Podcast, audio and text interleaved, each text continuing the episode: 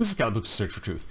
I don't know if you'll notice this, but you probably have already noticed this, is that now that the inauguration is over, all of a sudden, all of a sudden, states are talking, well, you know, everything's plateauing.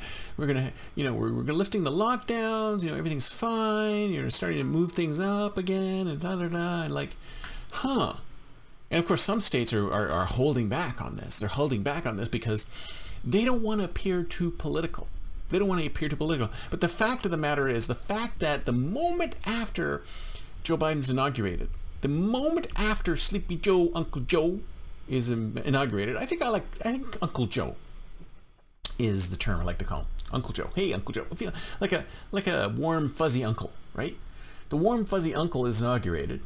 Once the warm, fuzzy uncle is inaugurated, then they've already started talking about turning things or opening opening things up opening things I mean, I mean some of them can't wait. They cannot wait to leave a certain period of time between the inauguration and the lifting of the lockdowns because they know that their economy is being destroyed totally destroyed. And they understand that when their economy is destroyed their tax revenues are destroyed and that's the thing that's really driving them it's their tax revenues. They, you think they give a crap about the rest of us? You think they care about us at all? No no no absolutely not absolutely not in some states, some states are already starting to talk, uh, you know, raising lockdowns like uh, Illinois and, and, and Michigan and and uh, and uh, New York, which they've had some of the worst lockdowns from the very beginning because the moment their guy gets into power, boom, all of a sudden everything starts turning around, everything starts plateauing, everything starts lifting.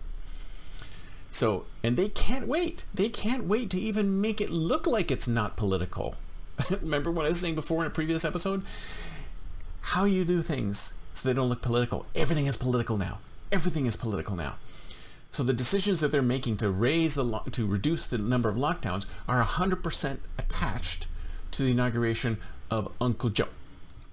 So since Uncle Joe is there now, they can they can they said, okay, it's a new day in America. I mean, CNN even removed their coronavirus tracker. They, they had a coronavirus tracker on there every single day uh, when the coronavirus started during the Trump presidency. But the moment uh, Trump left, they immediately took it down.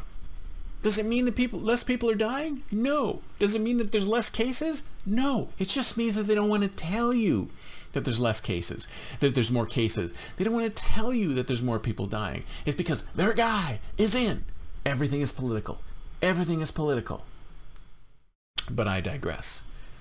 So the reality is is that these lockdowns were political. They're all about control. 100% about control. And I've said this hundred, uh, I've said this in so many episodes. My first, my of my tenth episode when I was talking about context. It's all about the control. It's all about the state trying to control us. That's all it is. That's all it is. So you're going to see that, you know, some states are going to be able to wait and make it look less political like California, but other states are going to go, "Oh my god, we need to we need to reopen now. We can't wait. We can't wait. We can't wait." And that tells me it was political from day 1.